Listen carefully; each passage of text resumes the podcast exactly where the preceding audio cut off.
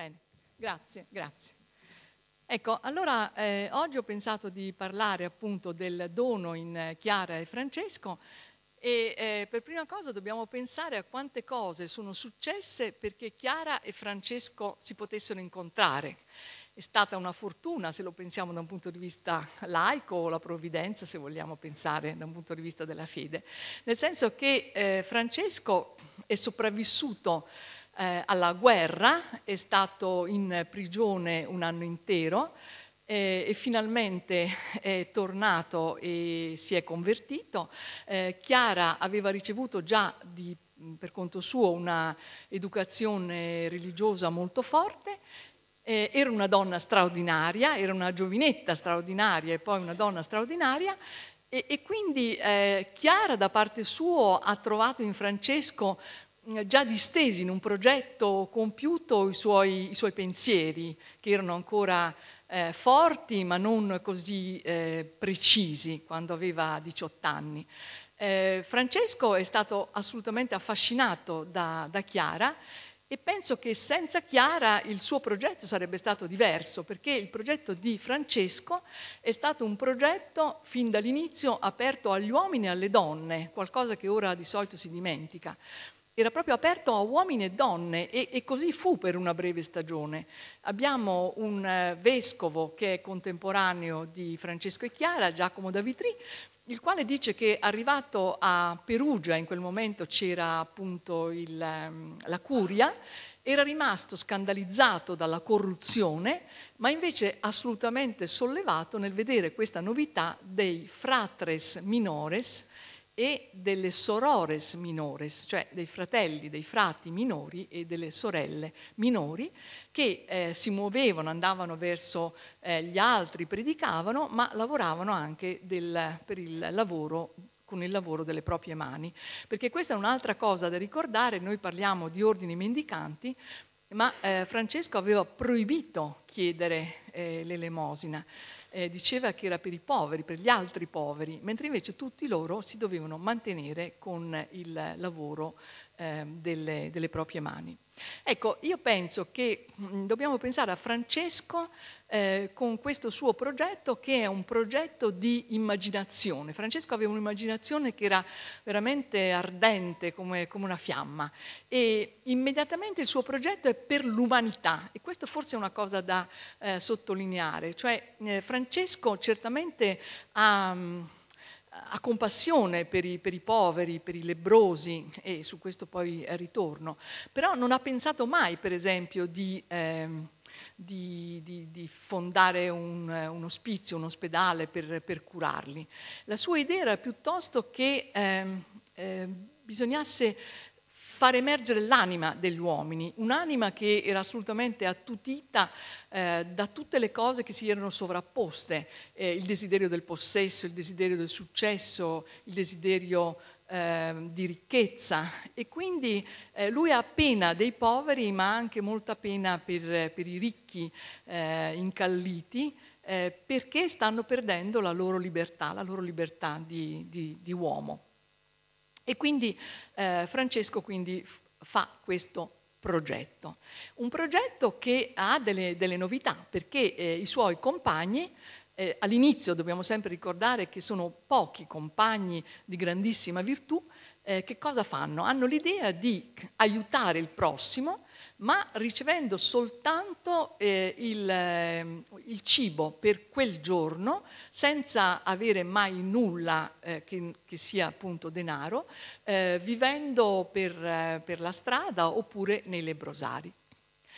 E questo rompe immediatamente il cliché della buona cristianità di Assisi. Ecco, ricordiamo anche che a quel tempo tutti si dichiaravano e si sentivano cristiani, era una società molto più coesa dal punto di vista religioso della nostra e Francesco per prima cosa appunto dimostra che si può applicare radicalmente il Vangelo, che questo funziona e quindi mette in crisi questa società. Ecco, c'è un punto. Francesco appunto vuole che lui e i suoi compagni siano sempre, ricevano soltanto il cibo per quel giorno. Però in Assisi in quel momento si pensa che il lavoro vada retribuito se produce un qualcosa di economicamente valido. Aiutare i lebbrosi è un atto di carità lasciato alla volontà dei singoli. Quindi i frati che stanno nei lebrosari a volte non avevano nulla da mangiare. Ecco, in questo caso Francesco chiede che vadano a chiedere l'elemosina, ma cioè a chiedere soltanto una scodella con avanzi di cibo, e dice sempre che non devono arrossire perché, e questa è una frase molto forte che lui mette nella regola, l'elemosina è l'eredità e la giustizia che ha procurato Cristo agli uomini.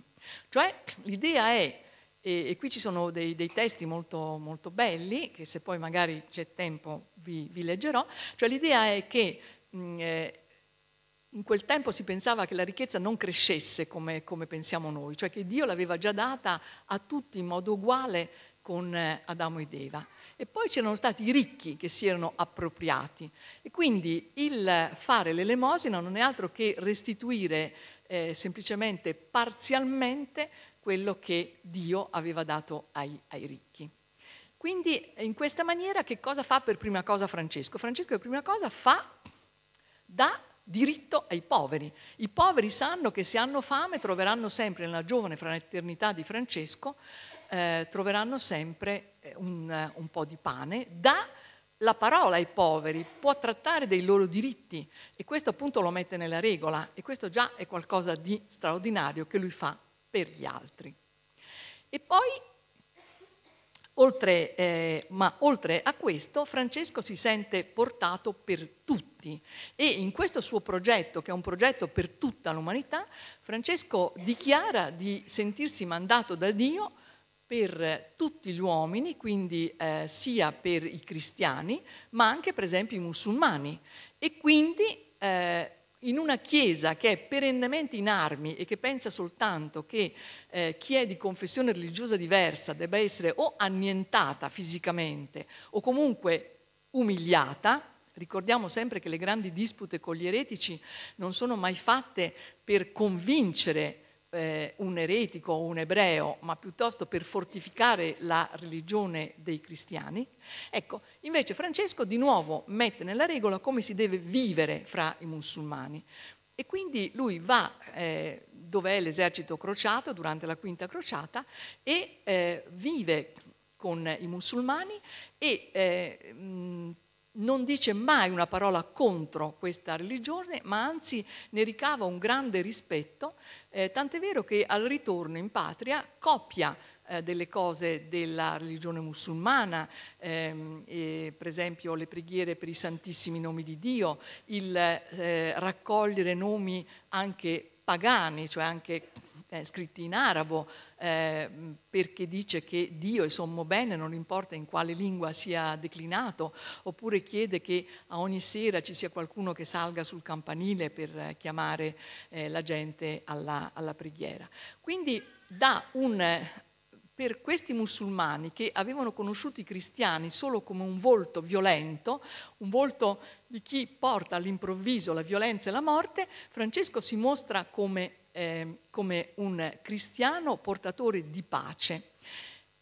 E adesso allora vediamo due punti. Uno, perché Francesco chiede loro di fare penitenza, cioè che senso abbia questa idea di dire di fare penitenza anche a dei musulmani, e poi come è arrivato. E allora qui leggo soltanto una piccola parte del suo testamento, in cui Francesco, quando arriva a morte, muore poco più che quarantenne, scrive questo testamento che è una specie di biografia molto intensa in pochissime pagine della sua esperienza. E allora dice così: il Signore dette a me, frate Francesco, di incominciare a fare penitenza così. Quando ero nei peccati mi sembrava cosa troppo amara vedere i lebbrosi, e il Signore stesso mi condusse tra loro e usai con essi misericordia. E allontanandomi da essi, ciò che mi sembrava amaro mi fu cambiato in dolcezza di anima e di corpo, e poi stetti un poco e uscii dal mondo. Ecco, allora qui vediamo appunto alcune novità di Francesco. Prima di tutto il fatto che Francesco dichiara che era nei peccati e che poi Dio lo condusse in mezzo ai lebbrosi per fare misericordia. Quindi Francesco recupera anche il passato di un peccatore. Naturalmente il peccatore deve pentirsi, però nel momento che si pente ed è capace di ripensare il suo peccato, allora a questo punto anche quel passato ha un valore ed ha un valore propulsivo, perché gli fa capire meglio quello dove vuole andare, cioè Dio che lo attira a sé.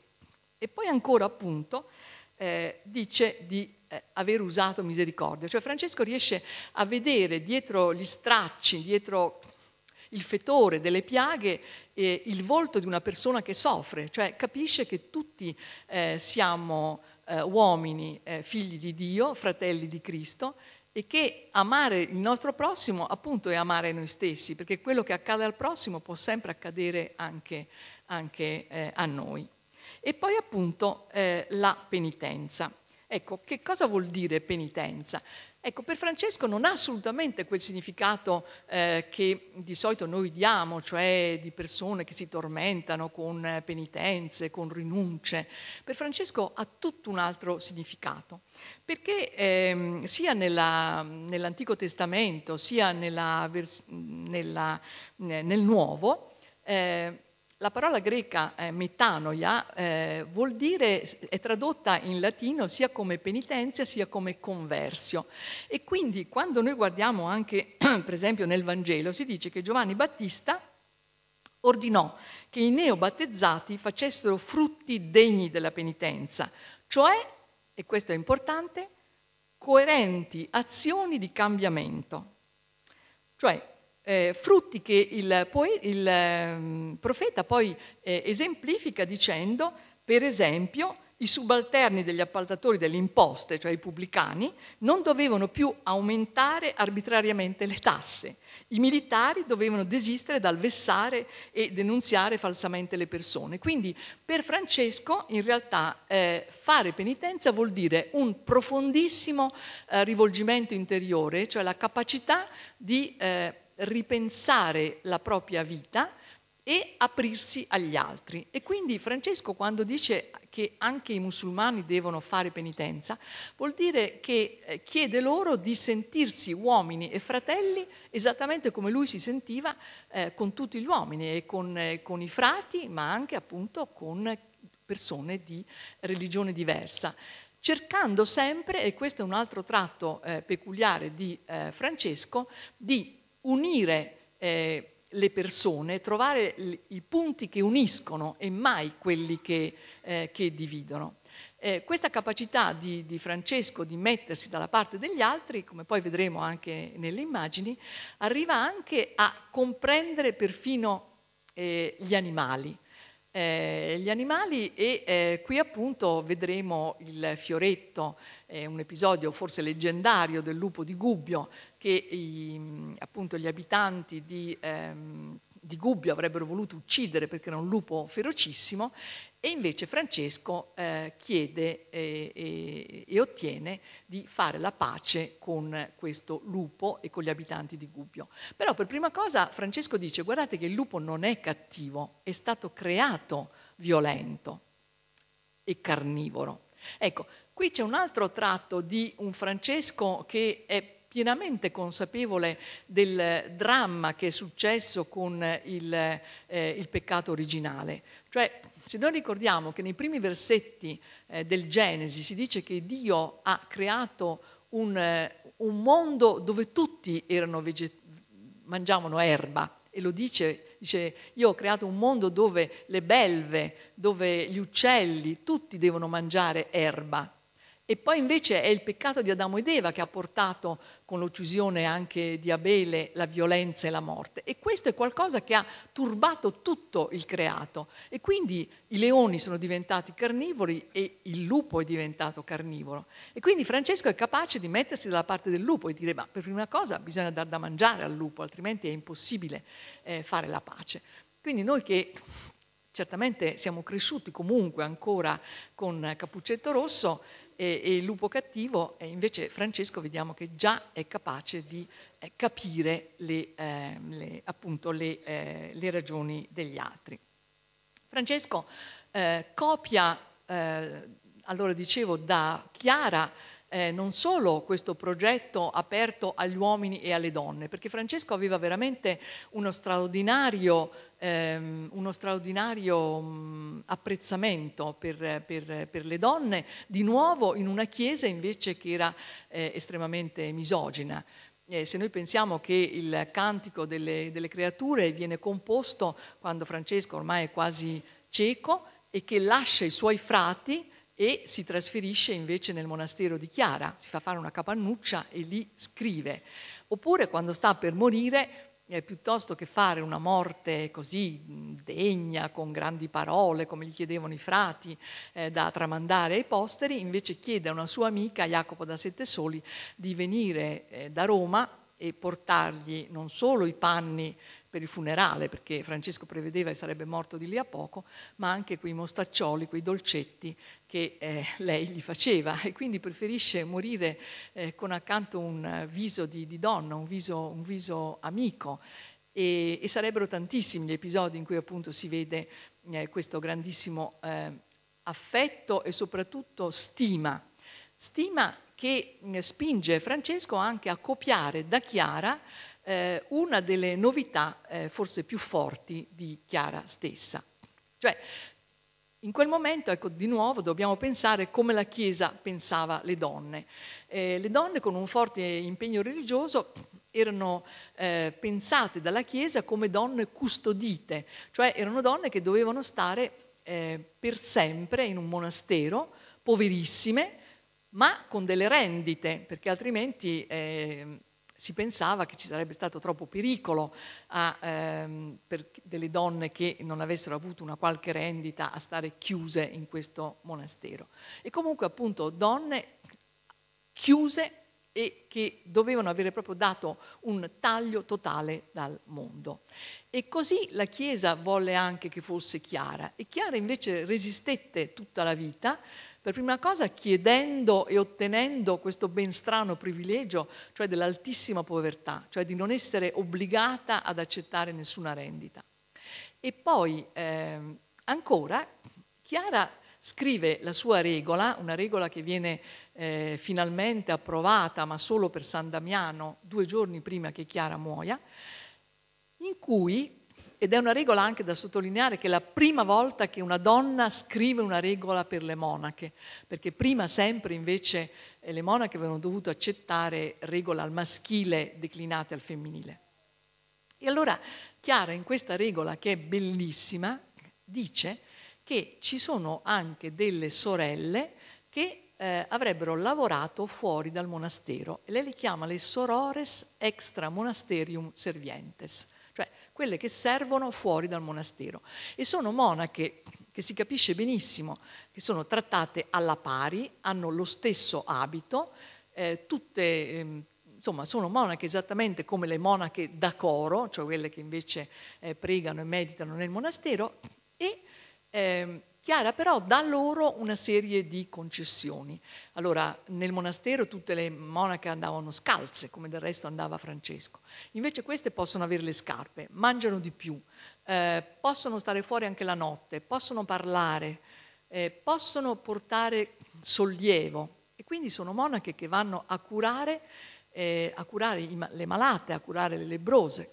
Ecco, se noi pensiamo che bisognava aspettare il 1800, quando allora non sono più monache ma vengono dette suore, che vanno a educare i bambini nelle scuole, che stanno negli ospedali, ecco, questo ci fa vedere la rivoluzione di Chiara, che ha sempre concepito se stessa e le sue compagne non solo legatissima alla parte maschile del progetto di Francesco, ma anche sempre legata alla sua assisi, al mondo esterno, e quindi per Chiara era ovvio che ci fosse una specie di respiro alterno fra queste monache che rimanevano nel monastero e le monache che uscivano. Niente impediva che poi queste funzioni si invertissero. E allora Francesco fa una piccola regola per i frati che vogliano per un breve tempo ritirarsi negli eremi. E allora dice, questi frati, ci saranno dei frati madri e dei frati figli. I frati madre dovranno occuparsi di tutte le incombenze materiali, i frati figli pregano e meditano. Poi la situazione si inverte, chi è madre diventa figlio e viceversa. Ecco, quindi Francesco aveva appunto pensato che anche per i frati ci potesse essere una possibilità di avere un tempo di meditazione e un tempo di invece predicazione attiva, e copiandolo proprio da questa innovazione di Chiara. E quindi allora c'è stato un donare e ricevere reciproco, ma poi Chiara e Francesco hanno appunto donato al mondo. E cosa hanno donato? Ma intanto questa capacità e richiesta a tutti di ripensare la propria vita e il proprio ruolo, e aprendosi a tutti, perché quello che appunto è straordinario è che in un momento, perché dobbiamo sempre anche calcolare che Francesco e Chiara vanno riposizionati nel tempo in cui erano vissuti, nei condizionamenti che hanno avuto, e quindi appunto Francesco per prima cosa, come avevo detto all'inizio, va dai musulmani, vive fra di loro e ha un occhio attento alla loro vita, e si crea una tale reciprocità di rispetto che, come vedremo anche nelle immagini e come viene raccontato nella vita di Francesco, ci sono addirittura dei musulmani che, vedendo Francesco e i compagni assolutamente nelle grandi ristrettezze come loro vivevano, si offrono di dar loro da mangiare, di mantenerli. Quindi addirittura per questi musulmani Francesco non è più un nemico, anzi è un amico da aiutare e da soccorrere. Chiara invece ha questo progetto che è aperto a tutte le donne, vive tutta la vita lavorando, anche se in grande povertà, insieme alle sue compagne, amatissima come si vede nel progetto di canonizzazione, e ha l'idea che in questo ordine francescano, Francesco muore molto prima di lei, e quindi Chiara ha davanti a sé circa 40 anni di solitudine. Ecco, lei e le sue compagne erano coloro che portavano avanti e c'ha anche ragione, veramente il progetto di Francesco come era all'inizio, perché poi la Chiesa interviene rapidamente e lo cambia molto.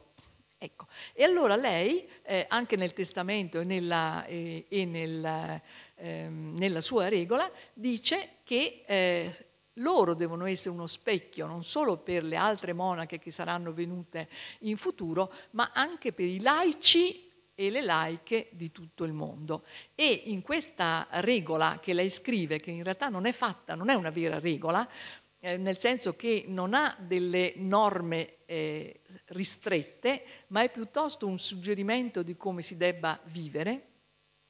Ecco, allora in questa regola lei fa vedere com'è la vita della vera cristiana. Per esempio, lei dice, se un parente regala del denaro ad una monaca, la badessa glielo lasci, saprà lei quello che deve fare. Cioè, se vuole tenerlo per sé, lo vuole dare alle monache, lo vuole dare ai poveri. Cioè, quindi quello che lei chiede, ed è sicura che non si sbaglia, perché è sicura che le sue compagne mettono veramente in pratica il Vangelo, l'idea è che sanno sempre cosa fare, e che quindi faranno assolutamente il bene. Mentre invece tutte le regole prima miravano a fare come una specie di corazza, fatta di digiuni, di silenzi, ma che appunto era una corazza dentro la quale magari il vero impegno religioso non c'era più. Invece per Chiara e le compagne ogni giorno bisogna rimettersi in discussione e ripensare al proprio impegno. E per Chiara e Francesco c'è questa novità straordinaria, sulla quale loro appunto invitano a pensarci, di cercare di evitare, cioè la povertà non è il fine, è un mezzo, cioè pensando che ricchezze, possessi, desideri di rivalsa sugli altri, sono tutte cose che in realtà rendono opaca l'anima dell'uomo e quello che ha di più bello appunto l'uomo. Io con voi adesso vorrei farvi vedere alcune immagini nelle quali farvi vedere non solo quello che finora vi ho detto, ma come anche in un breve tempo alcuni messaggi di Chiara e Francesco vengono profondamente cambiati, e in particolare come vengono cambiati negli affreschi di Assisi, che si basano sull'ultima biografia di San Francesco voluta da Bonaventura, questo ministro generale che prende in mano un ordine profondamente diviso circa 40 anni dopo la morte di Francesco, che fa distruggere tutte le biografie precedenti, ne scrive una lui e da quel momento è la sua, l'unica ufficiale permessa, e in cui però una serie di cioè le proposte più innovative di Francesco vengono assolutamente cambiate. Ed è però su questo che sono basati gli affreschi di Assisi, e quindi nell'immaginario nostro collettivo gira un Francesco che non è il vero Francesco. Quindi io vi esorto anche a tornare agli scritti di Chiara e di Francesco, siamo così fortunati che li abbiamo, quindi possiamo sentire la loro voce. Allora adesso guardiamo appunto insieme queste immagini. Forse si può spegnere? Sbagliato, scusate, si vede? Sì, ecco, allora io qui vi do fastidio, mi devo mettere di lato? No, ecco, allora in questa immagine vedete appunto il momento di Francesco che incontra il lebbroso e lo abbraccia e lo bacia. E notate anche molto, molto bene il cavallo, questo proprio la testa che si abbassa. Perché adesso potete fare un facile confronto con questa immagine che è in Assisi, è il momento in cui Francesco dona il suo mantello a un cavaliere povero. Allora, che sia povero lo si sa soltanto se si ha la pazienza di leggere, cosa che di solito non si fa, le scritte in latino che sono sotto questi affreschi. Perché quello che si vede, come vedete, è semplicemente invece un cavaliere molto ricco che addirittura ha la sua cuffia è di una pelliccia molto preziosa. Notate però come l'iconografia è identica, c'è lo stesso cavallo con la stessa testa giù, e quindi questo cavaliere povero in realtà condensa due motivi importanti di Francesco, cioè il suo amore per i poveri e l'amore per i lebbrosi, perché l'iconografia è la stessa, ma se voi vi ricordate andando ad Assisi, in tutti questi affreschi non c'è né un povero né un lebbroso, e se pensiamo che i francescani abitavano dai lebbrosi e tutta la vita l'hanno passata essendo loro poveri, ricordiamoci anche che non era possibile all'inizio individuare i francescani come tali, non erano vestiti di marrone con la corda, avevano vestiti qualsiasi quelli che la gente dava loro per carità, quindi Francesco non va verso i poveri, si fa povero, e così anche i loro compagni. E quindi vedete invece un Francesco che dona un mantello intero, perché in filigrana c'è l'idea di San Martino che ne aveva donato invece metà. Francesco invece è più bravo e ne dona uno intero. Qui invece è una tavola bellissima che si trova ancora in Santa Croce nella Cappella Bardi, che è una specie di biografia figurata, nella quale sono rappresentati, essendo prima di Bonaventura, perché questa dovrebbe essere stata dipinta intorno verso il 1240 circa, e mentre la vita di Bonaventura è stata approvata nel 1266, ecco, dove ci sono degli episodi che mai più vedremo, mai più. E ora ve li faccio vedere. Ecco, innanzitutto la cura per i lebbrosi. Vedete che Francesco, adottando l'iconografia di Cristo quando fa la lavanda dei piedi ai lebbrosi, sta lavando le piaghe dei lebbrosi e addirittura ne ha preso uno in braccio. Quindi il suo affetto, la sua attenzione per i lebbrosi. E vi ripeto che questo non è mai stato più rappresentato. E poi il fatto che Francesco va dai musulmani. Ecco, noi siamo abituati a pensare invece che Francesco va dal sultano, come se lui fosse stato un capo, non dico un capo di Stato, ma un capo di una religione che va a sfidare il capo di un'altra religione. E questo non era per niente nell'idea di Francesco. E qui, in questa immagine, vediamo appunto Francesco che predica ai musulmani, cioè Francesco, come vi dicevo, con tutti i musulmani.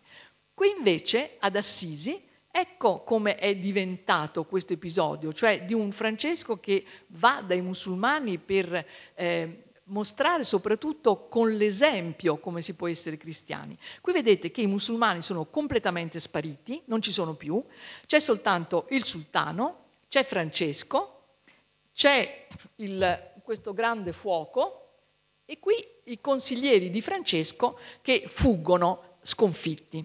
Allora, qui vediamo proprio in atto come le immagini possono anche veicolare proprio un falso. Perché la storia della sfida che Francesco avrebbe fatto, cioè Francesco, secondo Bonaventura, che è l'unico a raccontarlo, dice che Francesco chiede un giorno: accendiamo un grande fuoco, poi ci buttiamo dentro, io e i tuoi consiglieri, chi esce illeso è il campione della vera fede. E i consiglieri sono un po' titubanti, ma soprattutto il sultano che dice: ma se poi dopo vinci tu, finisce che mi linciano. E allora Francesco dice: va bene, allora niente.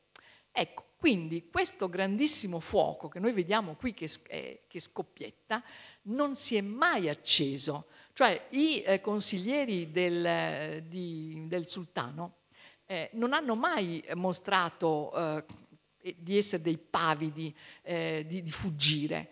Eppure questa è la versione che viene data, cioè quindi l'idea non di una convivenza dove si mostra veramente che il cristiano è colui che ama il prossimo tuo come te stesso, ma invece una sfida dove chi è di un'altra religione viene assolutamente sconfitto e umiliato. Per farvi vedere ancora come questo peggiora, ecco, proprio qui a Pistoia c'è questo episodio, è sempre il sultano, e ora io vi invito a guardare, ma c'è un dettaglio. Questo è un portaspada, è un guerriero che deve proteggere il sultano. Se noi guardiamo come è rappresentato, vedete che sulla testa ha due alette. Allora, queste due alette nell'iconografia sono proprio il segno del demonio o della cattiveria più estrema. E vi faccio vedere in queste miniature, per l'appunto vediamo i carnefici di Cristo che, come vedete, qui e anche qui, hanno queste alette, ma ce ne sono tantissimi di esempio, i diavoli così spesso sono rappresentati, proprio per rappresentare la cattiveria. Quindi il sultano non è più, come concordemente dicono tutte le fonti francescane, ma anche le fonti crociate, assolutamente cortese, liberale verso Francesco, ma è diventato il prototipo della malvagità. Qui invece abbiamo una miniatura dove il miniatore ha caricato anche qui di qualcosa di negativo il musulmano, perché vedete che l'ha rappresentato nerissimo e appunto nel Medioevo spesso si parla del diavolo come del nero etiope, e però appunto rappresenta invece una storia che è quella appunto dei musulmani che soccorrono Francesco e i compagni, quindi qualcosa di incredibile, perché sono i musulmani che aiutano quelli che in teoria potrebbero essere i loro nemici, così come ancora in quest'altra miniatura si vede il sultano che offre dei doni a Francesco e a un altro compagno. Poi vi dicevo ancora di Francesco che ha questa sensibilità per gli animali. Qui sempre nella tavola Bardi vediamo Francesco che ha appena ricevuto un mantello da un benefattore, aveva la febbre terzana, quindi la malaria, insomma, e quindi stava molto male, e immediatamente dona il suo mantello per riscattare questi due agnellini che questo pastore stava per portare al macello. E infine arriviamo appunto al lupo di Gubbio di cui ho già parlato. Questa è una particolare della tavola del Sassetta che si trova a Londra, dove vediamo questa raccontato. Allora, da una parte qui in alto ci sono tutti i cittadini terrorizzati che sono lì affacciati fra i merli, e poi qui c'è il notaio che sta già scrivendo il patto, qui il lupo e Francesco appunto che sta facendo questo patto. E appunto, come vi dicevo, l'idea è quella di capire anche le ragioni del lupo. Infine, Chiara. Chiara, in questa immagine, vi voglio far vedere alcune immagini dipinte da Clarisse, dove si vede il loro punto di vista e dove anche vengono svelate alcune parti che di solito non si vedono. Allora, questo piccolo tavola fa riferimento all'episodio di Chiara, diciottenne, che seguendo quello che gli ha detto Francesco, gli avrebbe detto Francesco, perché è una storia forse leggendaria, Francesco gli dice alla Domenica delle Palme: vestiti con gli abiti più belli e vieni in chiesa. Dopodiché Chiara, presa dai suoi pensieri, non si alza, e allora il vescovo scende dall'altare, va verso Chiara e le dà il ramo d'ulivo. Allora, tutto questo in realtà probabilmente è stato pensato per giustificare la fuga di Chiara, che tutto sommato aveva 18 anni e che lascia la sua casa per recarsi da una compagnia di giovani, di maschi, di 7 o 8 che non avevano a quel tempo neanche una regola. E allora vediamo appunto che c'è il vescovo che dà la palma, ma per far vedere che c'è un accordo, cioè che in realtà è il vescovo che sa già tutto di questo progetto, vedete che sullo sfondo c'è Francesco, già con le stimmate, tanto per dare più pregio alla sua santità, e con un enorme forbicione, eccolo qua, con questo enorme forbicione col quale avrebbe poi tagliato i capelli di Chiara, la Porziuncola, e poi da lì ci sarebbero state alcune peregrinazioni fino ad arrivare a San Damiano. Ecco qui Francesco che accoglie Chiara e le compagne, e come vedete allora in questa miniatura si vede qualcosa che è diverso da quello che viene detto, cioè non è che Francesco accoglie solo Chiara, ma accoglie Chiara e le compagne, quindi è già un gruppo di giovani donne, e quello che ancora è più interessante è appunto il loro abito, perché se vedete bene è un abito con delle righe, vedete?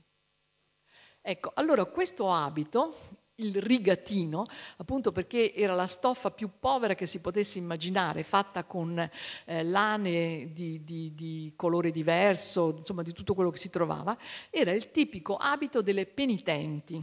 Infatti vi faccio vedere in questa tavola di Margherita da Cortona, che è una santa penitente, anche lei appunto ha un abito di rigatino.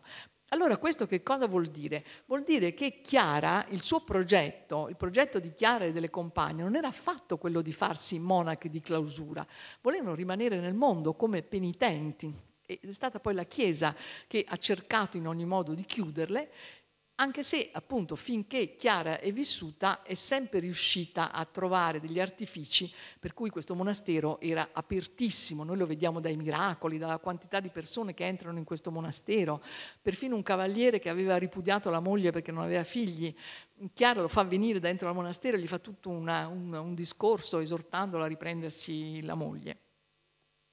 E poi, ecco, sempre per farvi vedere come nella percezione del tempo fosse rimasta l'idea che il progetto di Chiara e di Francesco era un progetto a due, qui vediamo Chiara e Francesco che pregano insieme, perché dal cielo stanno arrivando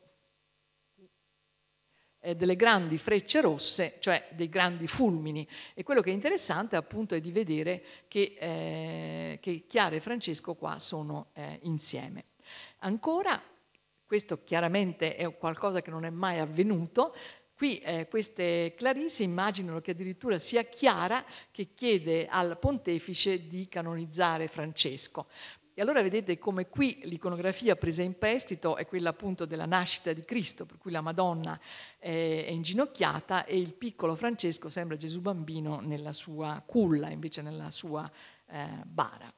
E poi ancora, ecco, un altro episodio, cioè di Chiara che quando queste sorelle che tornavano dal monastero, da fuori tornavano in monastero, Chiara lava loro i piedi e glieli bacia. E quindi qui vedete come torna allo stesso atteggiamento di Francesco che aveva verso i lebbrosi, lavava loro le gambe, e qui appunto Chiara invece che bacia appunto queste consorelle. Ecco, quello che è da sottolineare è che appena morta Chiara, la regola di Chiara viene cambiata da Urbano IV e queste che erano sorores diventano invece serviziales, cioè da sorelle diventano serve, e addirittura si vede, si possono riconoscere dall'abito che non è più uguale, hanno soltanto l'abito bianco come le novizie, quindi non sono monache di pari merito, e tutt'oggi le Clarisse seguono due regole, quindi possiamo trovare monasteri molto diversi, monasteri molto chiusi o monasteri molto aperti, perché ci possono essere le Clarisse e le urbaniste.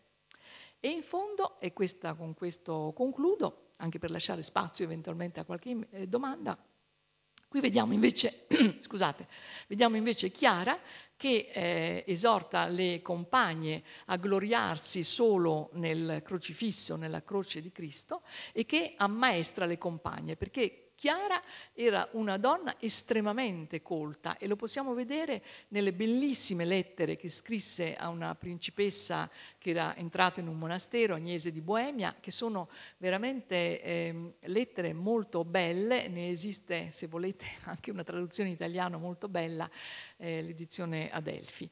E qui appunto abbiamo la fortuna di avere la voce di Chiara. Chiara chiamava anche in monastero dei predicatori molto dolci, e poi lei aveva la capacità, come dicono le sue compagne al processo di canonizzazione, di sapere estrarre sempre la mandorla dal frutto della voce del predicatore, e quindi lei le ammaestrava, e quindi anche in questo è una donna che contro il luogo comune del suo tempo, in cui tutte le donne dovevano essere indotte, incapaci, deboli. Se c'è una donna piena di coraggio, di fermezza e di cultura, e però anche di straordinaria bontà e intelligenza, è stata proprio Chiara. Grazie.